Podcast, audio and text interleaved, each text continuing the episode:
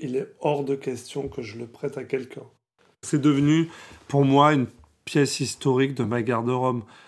Je la, je, la, je la prêterai à personne, vraiment. Je prêterai plein de choses, mais pas cette pièce-là parce qu'il y a quelque chose de très affectif aujourd'hui.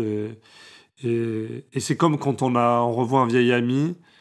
Euh, on veut réellement, euh, si on ne s'est pas vu pendant des années, qu'il y ait une véritable amitié, on veut pas du tout euh, reperdre cette amitié. Donc voilà, j'ai une amitié profonde avec ce, ce vieux blouson Barberise avec un S.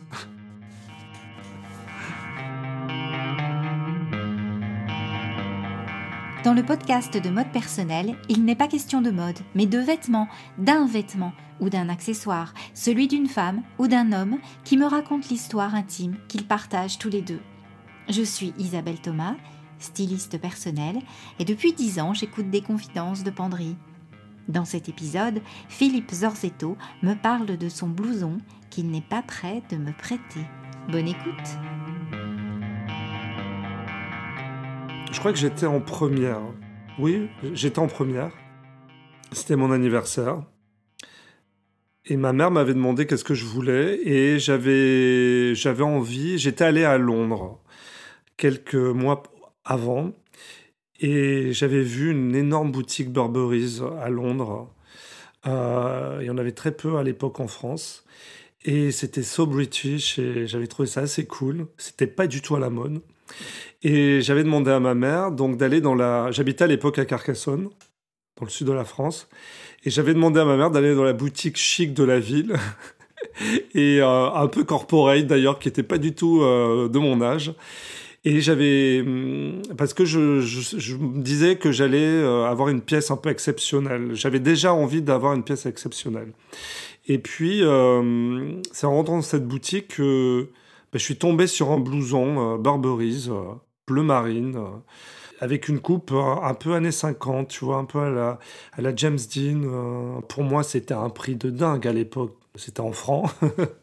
et je sais, pour moi, ça me paraissait extrêmement cher. Et ma mère était un peu réticente d'ailleurs. Et en fait, il y avait que celle-là que je voulais. Sinon, c'était rien. Sinon, bah, je serais retourné dans mes friperies et j'aurais acheté je sais pas, une imitation ou une veste en jeans, voilà.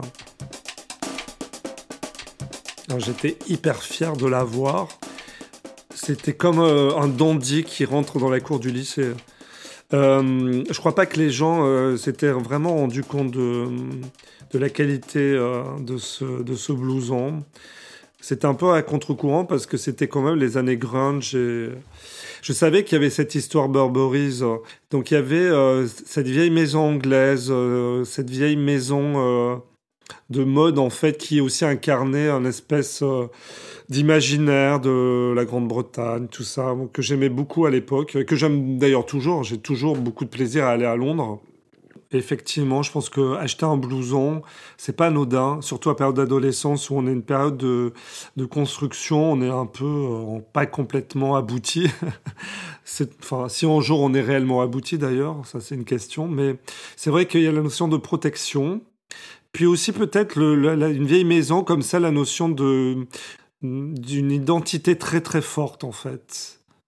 Je m'achetais une euh, une histoire, enfin une pièce historique. Je sentais peut-être inconsciemment que cette pièce-là c'était pas rien.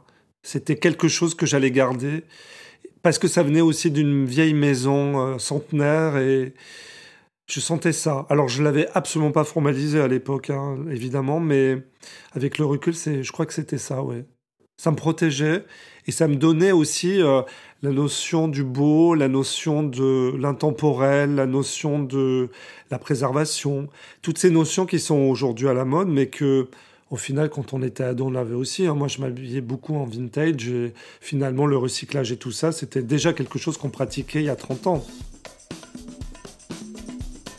Et j'ai porté euh, ce blouson euh, pendant toutes mes années lycée et toutes mes années euh, universitaires. Et puis, comme parfois les, vieux amis, on s'est perdu de vue. je ne sais pas ce qu'il est devenu. Et je l'ai retrouvé il y a il y a quelques années, il y a peut-être trois ans, dans la penderie de mes parents. Et quand je l'ai vu, tous mes souvenirs d'adolescence et de jeune adulte me sont revenus. Je l'essaye tout de suite. Je me dis, waouh, j'ai pas changé. Je peux toujours le mettre. Et en plus, c'est hyper à la mode aujourd'hui. Et en plus, c'est une pièce que personne n'a. Parce que euh, je crois que ça, n'existe plus. On peut le retrouver que dans des vieux euh, magasins vintage de luxe.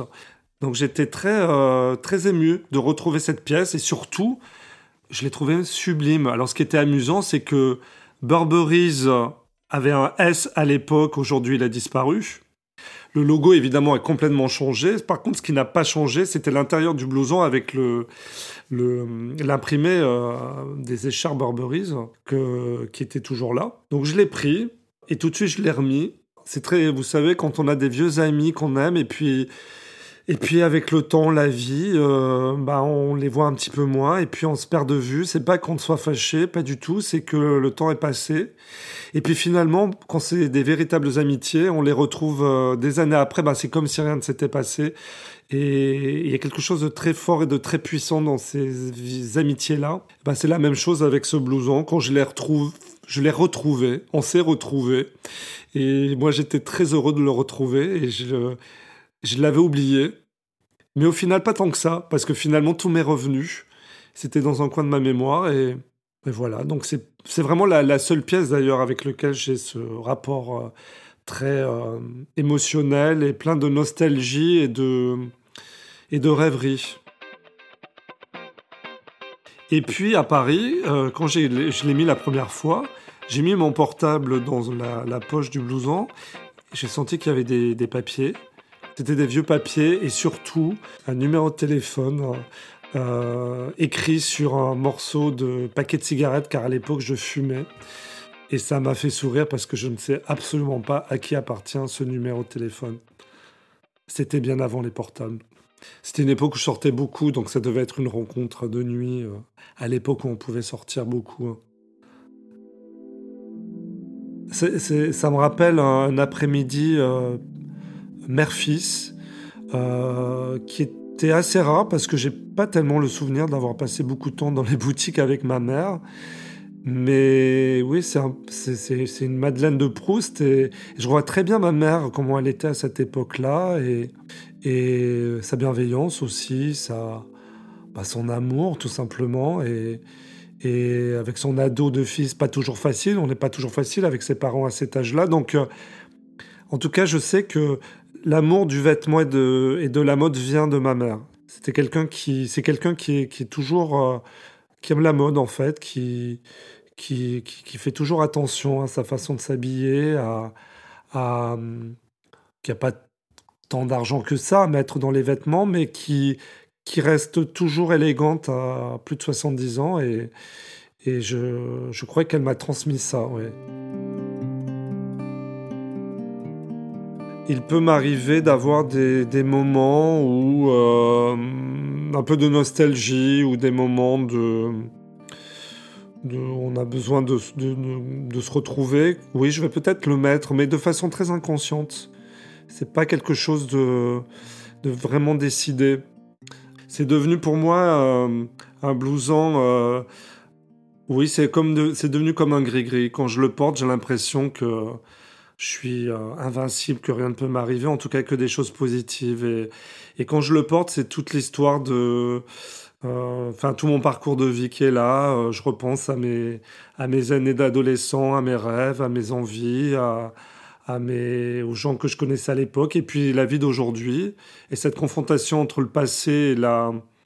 Et, aujourd'hui, bah, enfin, c'est pas de la nostalgie, mais c'est dans une période un petit peu euh, complexe et compliquée, euh, je trouve que c'est bien de revenir à, des vêtements qui ont du sens.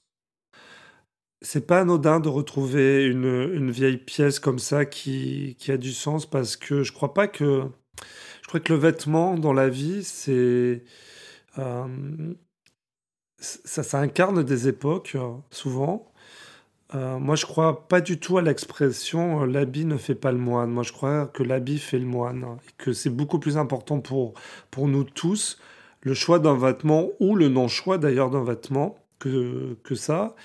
Et quand on retrouve une pièce euh, qui, qui, qui, a beaucoup compté à une époque, il n'y a pas de hasard. Ça veut dire quelque chose de la vie. C'est se reconnecter à, à, à un passé, peut-être se reconnecter à soi aussi ou à une, ou une partie de soi.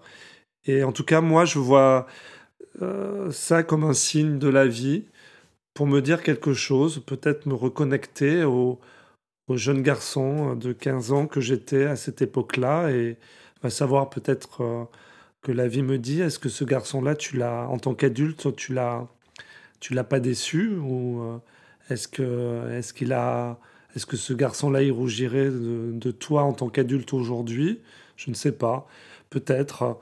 Euh, c'est aussi euh, la reconnexion avec, euh, enfin la connexion avec, avec ma famille, mon, ma ville d'origine, Carcassonne, mon, mon passé d'adolescent à cette période-là, une époque révolue aussi. Donc c'est une Madeleine de Proust, mais pas que. C'est aussi une moi, je crois vraiment au signe de la vie, que, y compris lorsqu'on retrouve des, des vêtements ou, ou, des objets. Et euh, c'est pas par hasard.